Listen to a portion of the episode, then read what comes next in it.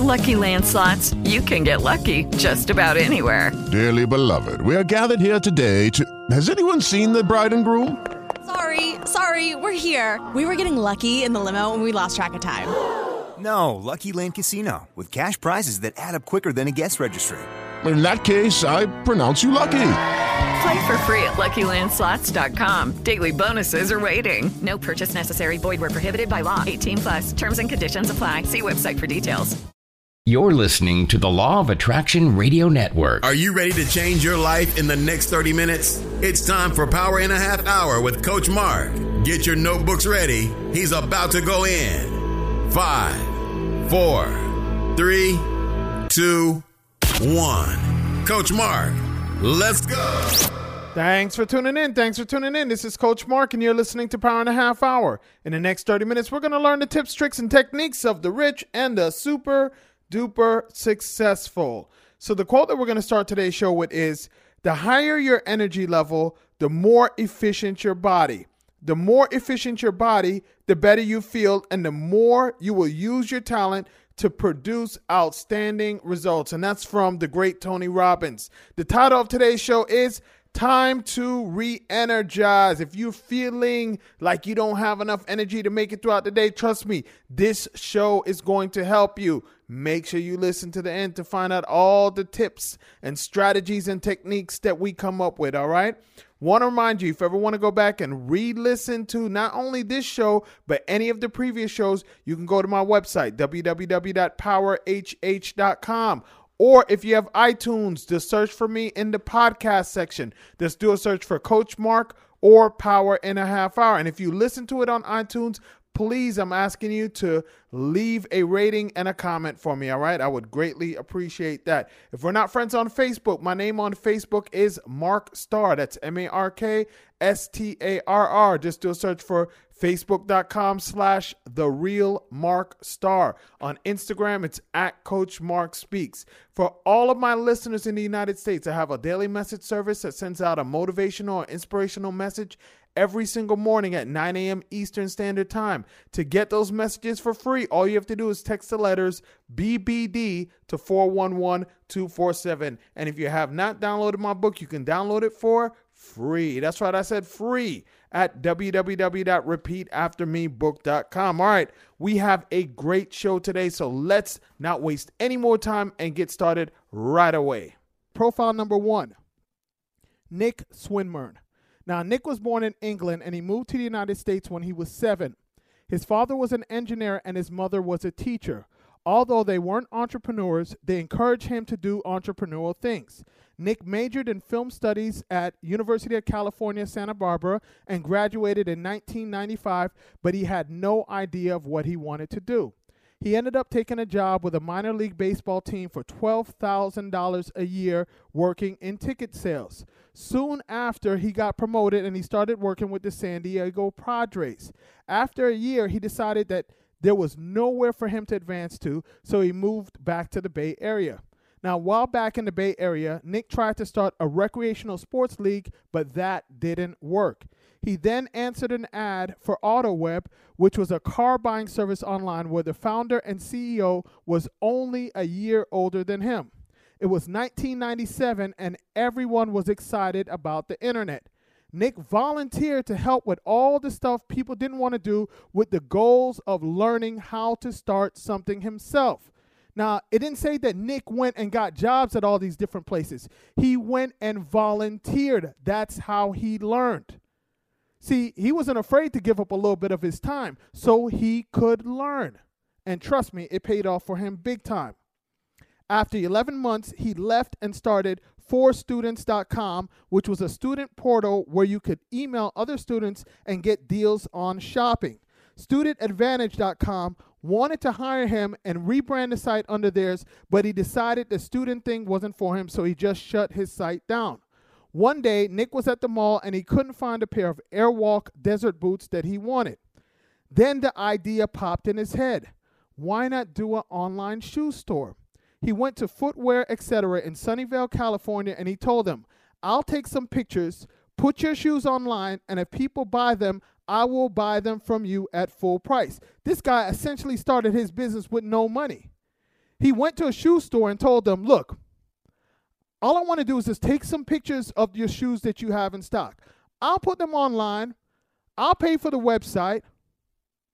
And if people buy them, I'm not even going to ask you for a discount. I will pay you full price for them. Now, the store said okay, and he got a few orders. Then he went to a shoe show and thought to himself that he needed to put this giant collection online. Now, Nick took a job as a contractor for Silicon Graphics to make money to live on and started raising funds for the company, which at the time he called shoe site dot com. He got money from friends, co-workers, even his chiropractor. When he raised one hundred fifty thousand dollars, he quit his job and hired a couple of his buddies to help him. It was nineteen ninety-nine, and they had the same business model of going into stores, taking pictures, and selling the shoes online. Now, during the fall of nineteen ninety-nine, some competitors started to pop up, and Nick and his team thought that shoe site dot com wasn't a distinctive enough name, so they decided to change the name to Zappos. They wanted to create something that would be fun and different, and Zappos was close to Zapatos, which meant shoes in Spanish. Nick met with ten venture capital firms, but they all turned him down. Every one of them said that no one would buy shoes online without trying them on first. Shows how much they knew. They also told him that he would need someone with experience in the shoe business who could persuade different brands to work with them. He met with a men's shoe buyer for Nordstrom's. He felt that Nick had a good idea, but wouldn't commit until he raised some more money. Nick continued to get no's from everyone until his attorney connected him with some investors that were investing in almost any company that they could find. He ended up meeting Tony Hsieh, who had just sold his previous company to Microsoft for two hundred ninety-five million dollars in nineteen ninety-eight. Tony was real enthusiastic about the idea. Now, at the time, the U S footwear market was a forty billion dollars a year business, and only five percent of all shoes were sold through mail order before the internet. Tony and his partner, Alfred, agreed to give Zappos five hundred thousand dollars. Now, in the beginning, Nick was making all the decisions, but when Tony came aboard, he started to help with a lot of the tech things. In two thousand one, Tony and Nick became co-C E Os. Tony brought in some of his staff from the company that he already had, and he also invested fifteen million dollars of his own money into Zappos. At the time, he owned eleven apartments in San Francisco, and he kept selling them to keep Zappos open. Now, although the business was growing, they didn't have enough money to keep up with the inventory, so Tony had to continue to sell his apartments. In two thousand three, they were close to breaking even with sales of seventy million dollars. In two thousand four, sales increased to one hundred eighty-four million dollars, and it doubled again in two thousand five as sales grew to three hundred seventy million dollars. Now, although they were growing, they still had to borrow money to buy inventory. In two thousand six, sales grew to five hundred ninety-seven million dollars, but they were still struggling to keep up. Now, I want you guys to keep in mind, this is the business that this guy started with no money. All he was doing was initially was going around to other shoe places, taking pictures of their shoes and putting them online. And now they got sales of five hundred ninety-seven million dollars a year. Now, in two thousand six, Nick decided to leave the company so he could work on building another company, although he kept all of his stock and still retained ownership in the company. In two thousand nine, Amazon acquired Zappos for one point two billion dollars. Since then, Nick has started a few different companies. Some of them failed and some of them are still growing. Nick has come to the realization that some ideas will work and some may not, but he understands that he cannot be afraid to fail. Now, this is the business that this guy started with nothing. He initially started the business with nothing. All he did was come up with the great idea and said, you know what? Why don't I sell shoes online? Because nobody was really doing it at the time.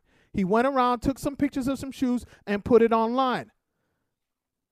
Less than ten years later, he was able to sell the business to Amazon for one point two billion dollars. Now, let's now take a look at some of Nick's advice. Number one, respond to the customer's needs. If a customer called and wanted to buy a certain shoe and they didn't have it, they would search the web and send the customer a link to where they could find it. They also created free shipping as an incentive, both outbound and return. It responds to the question, what if it doesn't fit?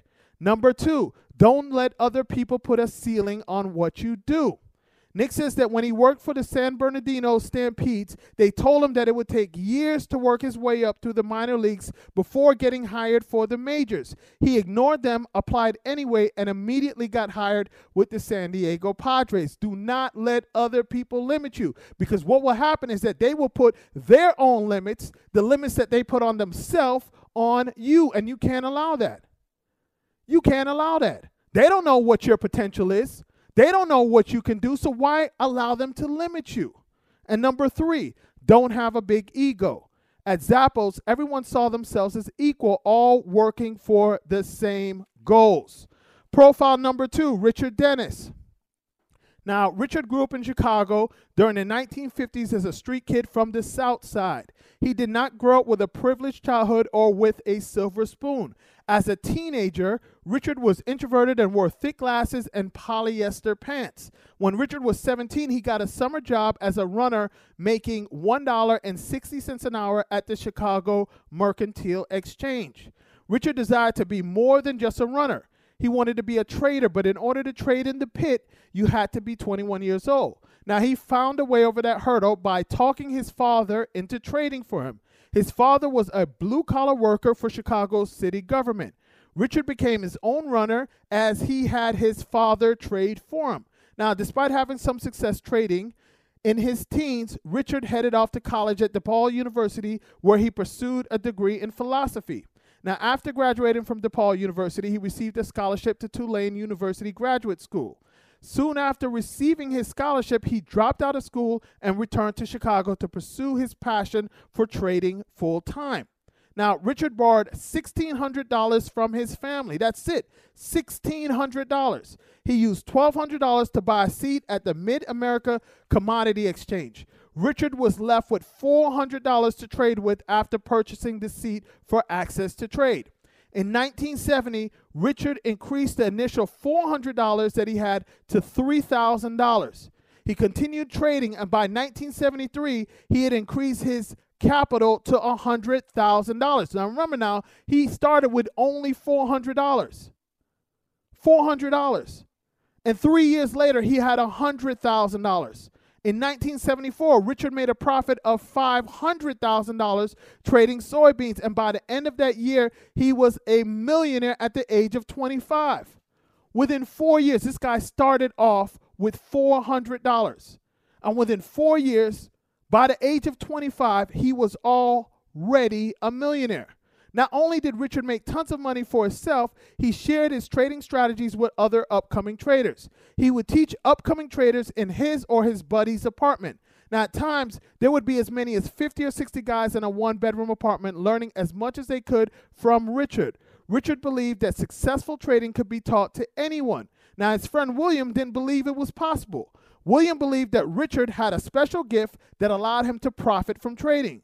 Now, to settle that argument, Richard recruited and trained twenty-one men and two women in two different groups. The first group was recruited in nineteen eighty-three and the second group in nineteen eighty-four. He called this group the Turtles. Richard took two weeks to train his trading recruits and gave each of them a live trading account to trade. Now, when the turtle experiment ended five years later, Richard's turtles were reported to have made Richard a profit of, get this, one hundred seventy-five, not thousand, but million dollars. A number of Richard's trainees have gone on to become successful commodity trading managers using techniques similar to these, to those that they learned from Richard. Now, there's a lot that we can learn from Richard, even if we don't trade commodities or stocks. Remember, this guy went from starting with four hundred dollars. four hundred dollars to over two hundred million dollars. From four hundred, he took four hundred dollars. That's it. He'd gotten a loan from his family for sixteen hundred dollars. He had to use twelve hundred dollars of it to buy the seat at the commodity exchange, and all he had left was four hundred dollars, and he turned that four hundred dollars into over two hundred million dollars. So let's now take a look at some of Richard's rules of success. Now, these apply to his trading, but we can use these. These are just general rules that we can use all the way around. Number one, Richard says, I always say that you can publish rules in a newspaper and no one would follow them. The key is consistency and discipline. And that is so true. That is so true. There are so many books that have the keys to success. The only thing that we have to do is read it and follow it. But no, most people, A, they're not going to read it. And even if they do read it, they're not going to follow it. They're going to want to change up the recipe. I did a video on this a few weeks ago. You can't get the recipe for chocolate cake or for apple pie and want to switch it up. You got to follow the recipe, and you got to consistently follow the recipe day in, day out, day in, day out. And that's how you become successful. To become successful, it's not really that hard. The rules are there, but you got to follow them, and most people will not follow them. It's funny because a few weeks ago, I was looking on a cooking website, and a lady posted a recipe for, I don't even remember what, it, it was a steaks marinade or something like that. And I was just reading the comments. I just wanted to see what other people had said about the recipe. And this one lady, everybody else gave the recipe about four or five stars, and this one lady gave it like one or two stars and said, man, I tried your recipe, but it came out horrible. And then she goes on to say, well, I changed this, I changed that, and I changed this. She, sh she changed at least three aspects of the recipe. And I'm thinking to myself, that's exactly why it came out horrible. You changed up the whole recipe. So she had the nerve to change the recipe and then get mad at the lady that posted the original recipe. Now, usually I don't comment, but I had to go in and comment and said, you know what, lady, the reason why your recipe came out messed up is because you changed the recipe up. If you would have followed the recipe, you would have had the same success that everybody else that gave this recipe five stars. And that goes exactly along with what this thing is saying. You got to follow the rules and stay consistent. Number two, trading has taught me not to take conventional wisdom for granted. What money I made in trading is a testimony to the fact that the majority is wrong a lot of the time. This is so true. The vast majority is wrong even more of the time. I've learned that markets, which are often just mad crowds, are often irrational. When emotionally overwrought, they're almost always wrong. A lot of times, if you don't know what to do, just do the opposite of what everybody else is doing, because the majority of the time, everybody else is wrong. Number three, when things aren't going right, don't push, don't press. And number four, when you have a position, you put it on for a reason, and you've got to keep it until the reason no longer exists. If you're doing something and in the middle of it, you're doing it, you're saying to yourself, why am I doing this? And you want to quit. No, just go back and remember that there's a reason why you started doing whatever it was that you're doing. Now, until that reason changes, continue doing what you were doing. Now, many of us feel constantly exhausted and complain about chronic tiredness. It's easy to blame this on the lack of sleep, but researchers are discovering that sleep isn't the only culprit. Now, this exhaustion is transforming our bodies, and many of us are unaware of the true causes and the effects that it is having on us. Now, the World Health Organization and leading doctors worldwide are now warning that we've entered a new age, the age of total exhaustion. What researchers worry about most is that the cause is not simply a lack of sleep, as most people think. The real cause is the battle for our attention. Now, every waking moment, our brains are relentlessly bombarded by external stimuli, and it's too much for us to handle. The brain essentially collapses from exhaustion. This exhaustion radically transforms not only our brain and thus our behavior, but also our entire body. Now, in the United States alone, sixty percent of all workers complain of being tired. More than half of the people admit that they do not feel rested upon getting up in the morning. Now, around twenty-five percent of the population in the Western industrialized countries perceive themselves to have symptoms of exhaustion, yet we aren't sleeping less than we did twenty years ago. Now, Maria Chait, a cognitive neuroscientist at University College London, discovered that increasingly levels of stimulation in our daily lives drastically alter our perception. This flood of information causes our brains to suspend a portion of their functionality. Essentially, our brains get overwhelmed by the flood of stimuli that causes some areas of the brains to get switched off. Now, Daniel Levitin, a cognitive psychologist, says that the reason why we are so distracted is that every new stimulus causes a release of the feel-good chemical dopamine. We talked about dopamine last week, right?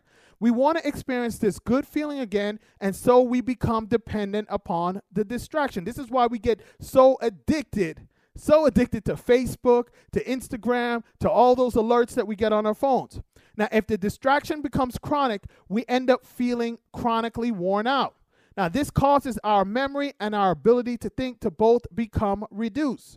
Researchers are convinced that constant external distraction is a decisive factor of exhaustion and significantly contributes to the overtiredness pandemic.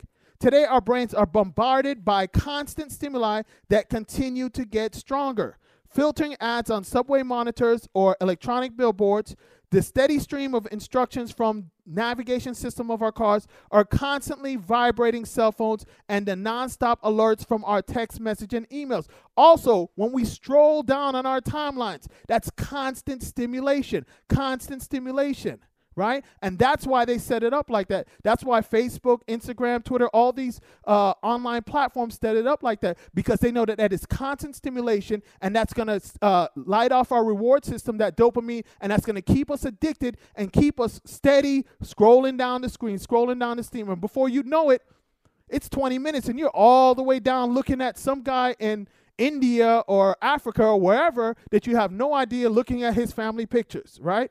Now, in almost all areas of our lives, there's a ceaseless competition for our attention. All of this is affecting more than just our ability to concentrate. Doctors are now able to prove that the human brain actually gets restructured when this struggle for our attention stretches over months and years as our brains jumps back and forth between two or more stimuli. Now, this causes our neural networks to undergo massive restructuring. The overstimulation results in a state of mental fog, our capabilities are greatly reduced, and our capacity for thought and power of recall, memory, are substantially decreased. These are all the effects of overstimulation. Now, in a long-term study, Daniel Levitin discovered that this restructuring of our brains can lead to anxiety and depression, as well as increased levels of adrenaline and dopamine, which in turn leads to more aggression and frustration. Not only does this overstimulation cause our brains to restructure, it can also cause regions of the brain that are involved in the processing of emotions to shrink, reducing the brain's overall volume. You seeing the effects that overstimulation has on us? Not only does it make us tired, it can make us depressed, it can make us anxious, it can even reduce the size of the brain. Now, as dismal as this may sound, there may be a solution to this issue. Sleep is the body's main regeneration strategy. It's only during this phase that the symptoms of exhaustion can be relieved. The problem is that these days, millions of people have their mobile phones at their bedside, and that tugs on our attention even when the devices are not being used. Now, Doctor Neil Stanley, a sleep expert, says that in order to get a good night's sleep, we must feel safe and not be worried about anything. To sleep deeply, we shouldn't be distracted. Having a phone close at hand at night makes the brain aware of it, and our sleep is more susceptible to disturbances. One study found that the mere presence of a phone in the bedroom shortened sleep time by twenty minutes a night. Let me repeat that. One study found that the mere presence of a phone in the bedroom shortened sleep time by twenty minutes a night. So not only are we getting less sleep time, when we're actually asleep, we are experiencing less restorative sleep. We're getting ripped from the restorative sleep phase without any warning more and more often. Our increasing involvement in the digital realm has resulted in a state in which we are never without input. No longer are there any pauses in receiving incoming information. Now, news flashes jolt us awake, messages from our friends come in around the clock, and the glow from our smartphones light up our bedrooms. Thus, every time we are awakened, however briefly, the storage and processing functions of our sleeping brains are suddenly interrupted.